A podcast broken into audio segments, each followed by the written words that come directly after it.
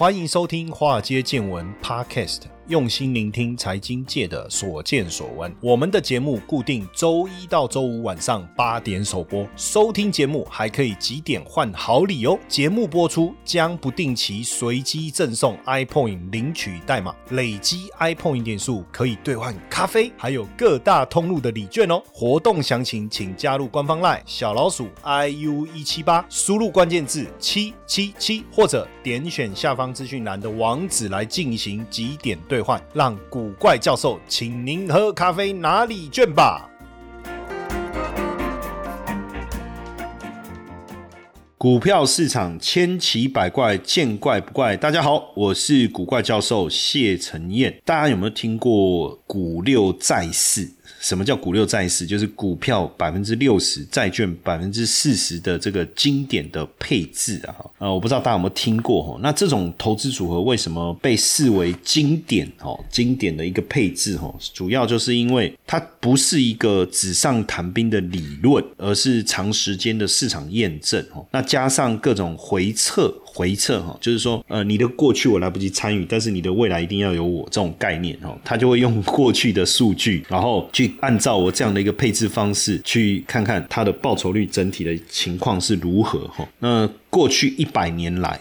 哦，过去一百年来，股六债四哦，就是股票百分之六十，债券百分之四十哈，那帮投资人创造了每年平均百分之九的报酬率。哦，那不要看一百年了这么久，因为毕竟呃市场结构、金融产品的这个成熟，或者是说结构、全球化各方面很多的环境都不太一样。那我们就看过去二十年，股票百分之六十，债券百分之四十，也缴出了每年平均绩效百。分分之六，所以不管是百分之九还是百分之六，对于积极操作者来讲，当然不诱人嘛。因为很多人说，嗯啊，我我刚涨停板的咋趴呢？但是你要去思考一件事情，就是说，主动操作跟被动投资其实本来就有很大的一个不同哦。如果是主动的一个操作，你可以利用各种方式、技巧哦、策略哦，甚至应用市场短时间的一个失衡，或是一些特殊的市场现象，像我常常讲的市场现象，主动去追求报酬。率这个其实就不是我们在讲资产配置的一环了。我们在讲资产配置，其实就是透过资金的一个存放啊，比如说我就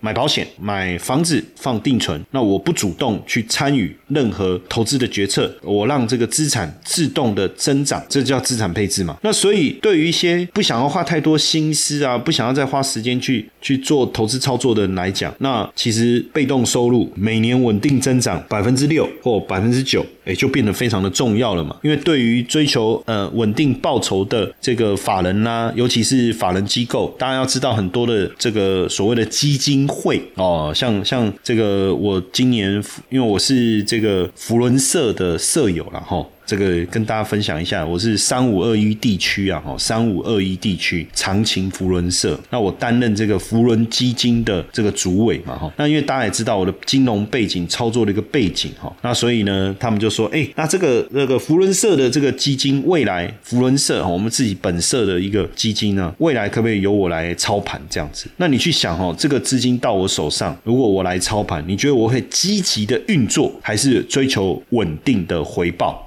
当然是不积极啊，不能积极啊，因为这个是福伦社的资金嘛。那如果赔了怎么办？当然我那我就倒贴，反正金额坦白讲也不是赔不起，可是不能这样讲啊，对不对？因为那会影响到大家的观感啊，所以我们一定会以比较安稳的方式来寻求报酬。也就是尽量降低整个呃投资部位的波动哦，那这个就是一个我们讲所谓寻求稳定报酬的思维。那所以对基金会来讲啦，对这个 pension fund 就我们讲退休基金啦，或对保险资金来讲哦，或者是说对于这个这个比如说校产基金哦，你说像呃哈佛啦哦，或是耶鲁他们的校产基金来讲，其实这个规模够大，百分之六百分之九就相当吓人了，相当吓人。因为反正只要打败通膨就好啦，哦，而且你说这个大笔的资金你要拿去定存，银行还不见得愿意提供呢，是不是？所以这个股六再试再试股六债。四，哈，这个四是没有卷舌了哈。债券的债有卷舌吧？有债，挚爱债，债，我就是要学一下卷舌，啊，舌头从小没有练习啊，是不是？然后这个债四啊，哈，那就应运而生了。当然主要是这样啊，哈。那因为对，就就像我讲的啊，你你如果身为一个大基金的操盘人，不要讲说多少啦，我讲这个这个五十亿就好了啊，哦，五十亿啊，五十亿啊，不是五十万哦。你你要积极，怎么积极给我看？你怎么积极给我看？这背后还有。流动性的一个问题啊，对不对？这不是说你你很会选股，你就一定能够做得到。像最近这个床垫的议题，对不对？你好样的，你把这个床垫给我搬走哈，什么之类的，对不对？突然床垫子就爆红，哦，那个一个床垫要要上千万呢，你们好啊，床垫呢？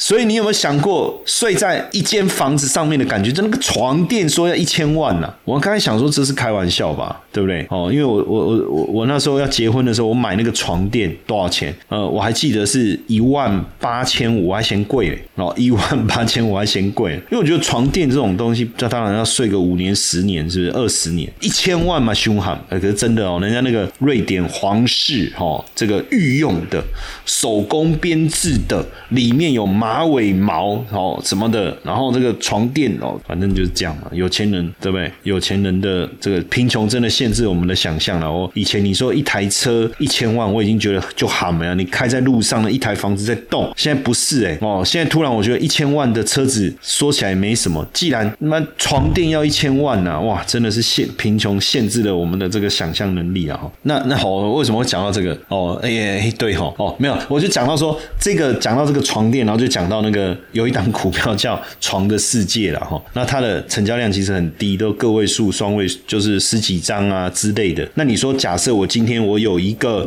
呃策略，然后刚好就选到这个股票，那你说如果我只有几十万买这个股票哦，把它也纳入我的我的这个股票清单里面，好像没有什么问题，因为它每年的这个获利很稳定，配息很稳定，殖利率目前大概百分之七哦，你把它纳进来存股好像没有问题。哎，可是当你有一亿、两亿、三亿的时候，这个股票能够列入你的持股清单吗？就不可能了嘛？懂我意思意思吗？所以为什么股票六、债券四这样的一个配置会成为经典的原因？但是，就是其实今年你要知道，全球金融市场大跌，股票也跌，债券也跌，所以经典的这个配置年化报酬率惨的时候。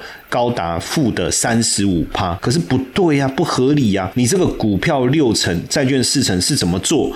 百分之六十放在 S M P 五百，这个没有流动性的问题。那百分之四十放在美国十年期公债，这也没有什么流动性的问题。因为股票跟债券两者之间本来就是负相关的，股票涨，债券跌；股票跌，债券涨。那经济好的时候多买一点股票，经济差的时候买债券，债券又有值利率，又有配息，没有什么太大的问题嘛，对不对？可是怎么会出现这个报酬率惨？赔三十五趴这样的一个结果哦，就大家就开始在想到底出什么代起啊？哈，怎么会这样？哈，其实为什么产生这样的一个问题？这个不败的策略到底出现什么样的一个问题？其实最主要当然出现在什么？一般来讲，股票市场在跌的时候，资金一定要流往另外一个地方去配置，那会流往哪里？当然就是债券市场，因为这么大的一个资金量离开了股票，那当然就是流入债券。这是一个二元的思维，二元的思维就是说我不是买这个就买那个，这个叫二元的思维。我特别跟大家去分享，这个叫二元的思维。那所以，当我股票市场不好的时候，我的钱就流到哪里？流到债券。哦，那我债券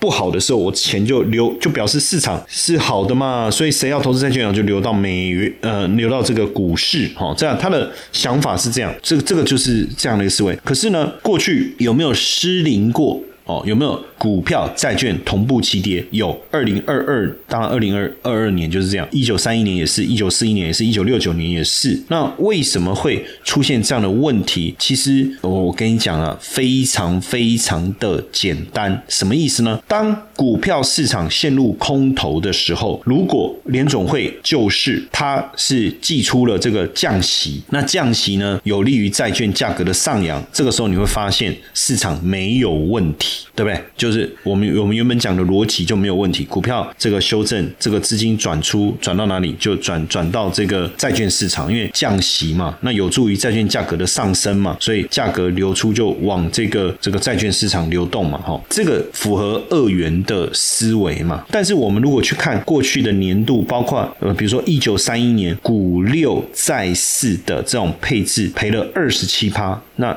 二零二年赔了三十五趴，一九三七年赔了二十趴，一九七四年赔了十四趴，二零零八年二零零八年哦赔了将近十四趴，一九三零年赔了十三趴多，一九四一年赔了八趴多，二零零二年赔了七趴，一九七三年赔了七趴，一九六九年也快七趴，所以它不是永远都会赚，而会不会出现股债齐跌？会，那当然。爆发股债齐的原因是什么？我们必须要去理解，我们就要去理解为什么股六债四能够长期的发威。最主要原因就是我刚才在讲的，当你是通膨趋缓、利率压低的环境，宽松的货币政策有利于债券价格的上涨，所以一旦股票跌，资金就会流往债券市场。但是当你通膨增温，实质利率开始要往上攀升的时候，是对债券价格不利的。所以一旦股票市场修正的时候，政府又在升息，资金会不会流往债券，那就是未知数了。然后再来是升息本来就不利于债券价格的上扬，债券的价格的上扬，所以股票跟债券这样的一个搭配模式就会产生问题，就会产生问题哦。其实我跟我跟大家讲哦，我在这过去一两年，我在谈这个股票债券这种配置的概念的时候，因为本身我也是做这方面的研究，就所谓的啊资产配置、资产管理 （AC Management）。的这个教学也好，或是这方面的研究也好，其实你要跳脱二元的思维，什么意思呢？也就是说，你不能只有股票跟债券，你甚至要找出一个跟股票、债券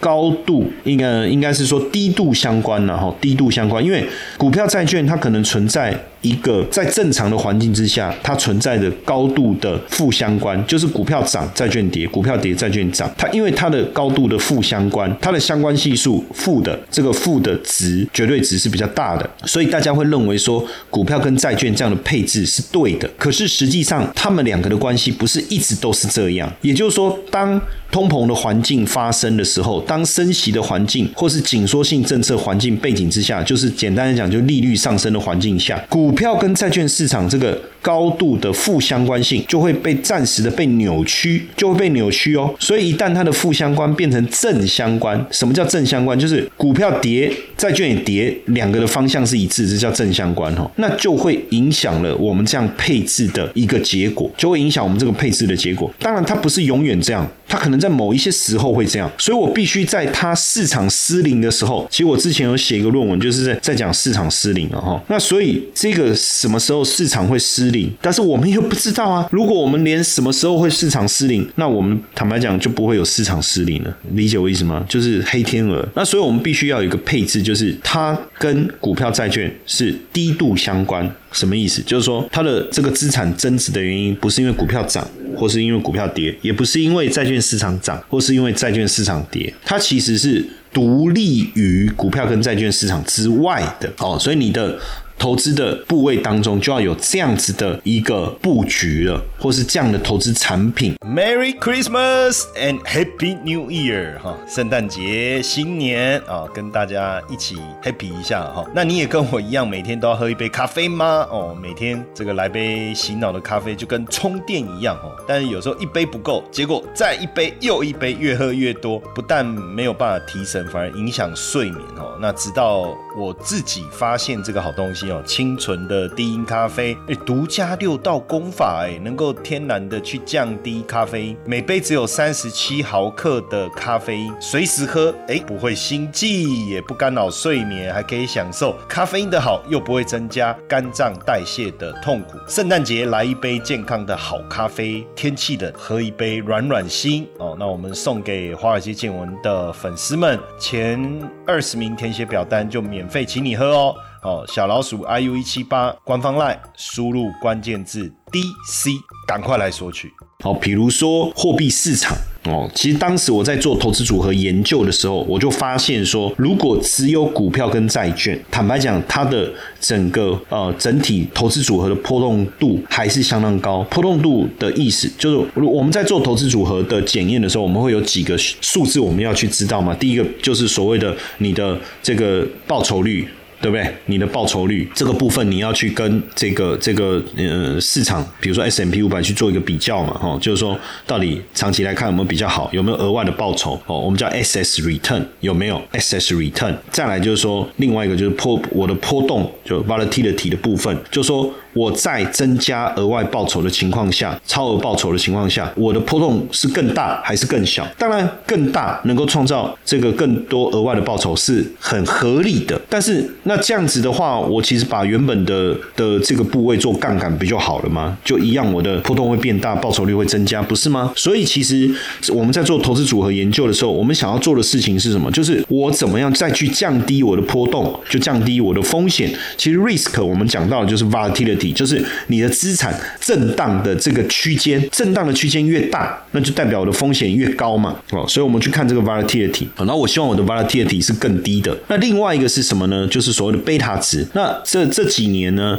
在在这个 asset management 这个领域，哦，大家投入更多的研究，哦，不管是学术界也好，实务界也好，投入更多的研究，在在讲什么叫讲 smart beta。什么叫 smart beta 呢？beta 就是整个市市场的贝塔值等于一嘛。哦，市场的贝塔值等于一。那如果你的贝塔值就是一，那你的基本上你的整体表现跟整个市场应该是一致的。那如果说你的贝塔值是大于一的，那百分之十就代表市场在涨的时候你会多涨百分之十，市场在跌你会多跌百分之十哦。但你的整体的这个特质哦，这个 volatility 啊什么这些就不一定比这个会是多少哈。但应该这个 volatility 应该相对来讲也会比较大才对了哈。那或者说你的贝塔值会比较小。那我们在讲的是说，如果我要达到 smart beta 的意思，就是说我让我的贝塔值跟市场一样，可是因为我的 volatility 比较小，所以我会在甚至在创造更好的投资收益。这个创造出来的部分就叫做 smart beta 哦，就叫 smart beta。可是要怎么做到呢？当然，之前我刚才讲，大家过去长期的研究就是我用债券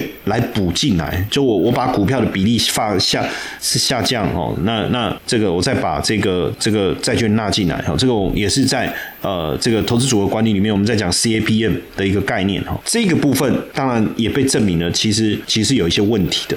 是有一个问题的，所以市场的投资不是二元的嘛，不是二元的。那所以呢，当时我做的研究就是，哎，那如果我我我三元四元，不是能扣，是三扣啊，细扣，那意思就是说，那我要加入什么？我要我要把什么东西纳进来？哦，那我就我就在想，哎，如果我把房地产啊 REITs 放进来怎么样啊？结果发现不行，为什么？因为房地产跟这个股市啊也是高度的是联动性相关呢。那我就想说，哎，那债券受受到殖利率的影响嘛？那债券债券是受到利率的牵动的影响嘛？哎，那如果是投资等级公债呢？投资等级债券比较不会受到利率的影响啊啊！结果发现，嗯，可可以稍微好一点，但是因为毕竟它还是会受到股市的影响啊，好像可行又不是那么可行哈。那那有人做什么？就是他把商品。纳进来，哦，比如说原物料或农产品，那确实农产品跟股票市场或者是债券市场的相关系数没有那么高，哦，这就是一种。那另外呢，就开始去想，哎，能不能把一些另类投资，像 alternative 的这种投资方式，哦，比如说 cover call 啊，哦，就选择权的这种操作的 ETF 啊，或者是呃这这一类的商品纳进来，效果会不会好一点？哦，但是因为我们通常在做这种资产管理的这种模型的这种。推演的时候比较难把这一类的商品纳进来，是因为我们不确定它能不能去承受整体的流动性，我们不确定，那所以比较少。但是我觉得就学理上来讲，它是合乎逻辑的，就是说。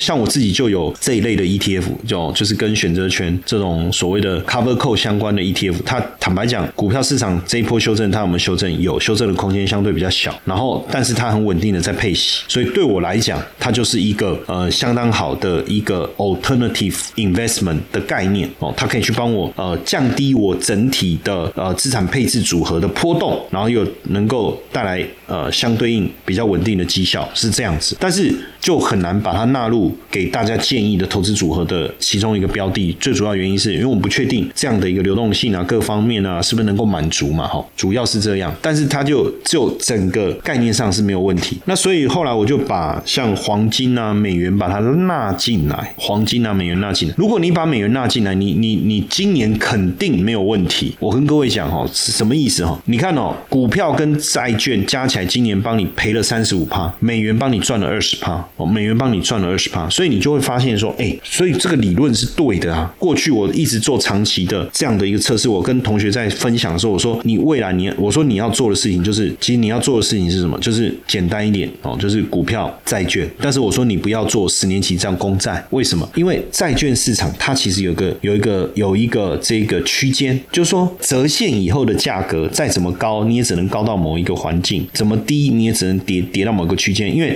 债券价格往上叫溢价嘛，溢价还是有它的限制嘛。那债券价格往下叫折价嘛，折价也有一个限制嘛。但是就这个呃这个这个投资等级债券来讲，就比较没有这个问题哦，就比较没有这个问题。所以我我的我就会建议说，哎，你你股票哦，你你买 S M P 五百的 E T F 或者是 Q Q Q 科技类股的 E T F。那为什么我会觉得说，呃，科技股的 E T F 会比较好？当然跌这跌得更凶啊，对不对？可是，在涨的时候，它的涨上涨能力。也更强，当然也有人是做大型股的 ETF，也有人就做 S M P 五百，也有人是做比如说呃中小型的 ETF 股票的 ETF。但我觉得说这个部分，如果你要做，你可以自己去衡量，但是你一定要记得一件事，就是说简单来讲，我就。就是我刚才讲到的 volatility beta 这个部分的角度来看的话，我认为它的这个贝塔值一定要比一大，一定要比，如果比一小就没有意义了哈。所以中小型的这个 ETF 股票的 ETF 科技股的 ETF 我觉得都不错哦。然后呢，再来你就加加，但是其实哦，我后来发现其实差异性也没有很大了哈，因为你做了资产组合以后，很多的呃 volatility 就会被 smooth 掉嘛哈，就会被抵消掉一些，变得比较平滑哈。那所以呢，基本上你用 S M P 五百，我觉得也。就 OK 了，然后这个时候我会比较建议，就是说像这种呃投资等级债哦 LQD 这一类的去配置，但是只有这两个还是二元嘛，所以我说你要再加加什么？加美元加美元进来，货币非常的重要，因为货币基本上跟股票市场它不是那么高度相关，但是货币它会受到利率决策的一个影响，也就是说降息的时候当然不利于货币的表现，但是有利于股市的股市的增温嘛，升息的时候不利股市，但是就有利于货币市场喽，所以。它等于在 cover 什么？cover 这一个利率所带来的这个这个资产的一个风险。所以这时候为什么我我讲你要把美元加进来而且美元也有配息啊，对不对？那那你要投资美元，就说啊，那怎么投资？你很简单嘛，就就是开外币定存，直接放美元，这是很简单的方式，或是去投资美元的这种货币基金，这个这也是一个方式啊，这种也是一个方式，这个很简单。那再来，我就在想说，哎，那是不是把原物料放进来？可是原物料市场，我我如果我要讲大宗商品，这个原原油啦，农产品，但我跑下跑下来的。测试的结果其实并没有我想象的那么那么好，想法上没有问题，呃，学理上面的基础也没有问题，但实际绩效跑出来的结果没有我想象的那么稳定。就说因为我的目的是要降低它的波动，但是我我在同样贝塔值的情况下，哦，那我又能够有额外的报酬，所以这个时候我我就在想怎么办？我就想，哎，那如果我把黄金纳进来，可是大家会觉得很奇怪，黄金不是属于另外一个货币吗？对不对？可是对，没错，黄。黄金，呃，应该是说，呃，利率也会影响到黄金的价格，也也是没有错。但是还有一个是货，如果我要再去 cover 一些些货币风险的时候，因为大家也要知道，美元涨，黄金跌，美元跌，黄金涨的这个概念，所以呢，我就思考把黄金纳进来，就把黄金纳进来以后，变成投资部位就是货币。呃，股票、债券，就投资等级债券，美元跟黄金纳进来以后，哎，真的能够有效的创造出这个比较低的波动。当然，哎，整个获利也会下降了。可这个时候我们不是这样比的，就是说波动降低了，获利也下降了，我们会去算一个叫做 Sharp 值哦，Sharp 值，或是去计算所谓的 Trainer 指标也哦这一类的指标，去思考的是说，呃，在同样面对同样风险的情况下。我的获利能力有没有比较好？我的波动降低啦，我的获利也降低了。可是假设我们今天面临同样的波动的情况下，哦，我的获利会不会比较好？如果会。就代表你这个投资组合成功了，所以我当时在做的做法就是很简单。假设我波动降了一半，我的报酬率没有降到一半啊。举个例子，波动百分之十，报酬率百分之八；波动降到百分之五，报酬率百分之六，有没有成功？有。那这个时候我要怎么样增加我的报酬率？很简单，我把波动一样 double，就是我把我去做一个杠杆，把我的部位的波动乘以二，我的报酬率也乘以二，变成原本是波动十，大家一般在做的投资组合是十，波动是十。然后报酬率是八，我的波动是五，我把它乘以二变成是十，可是我的报酬率百分之六，本来是六乘以二变十二。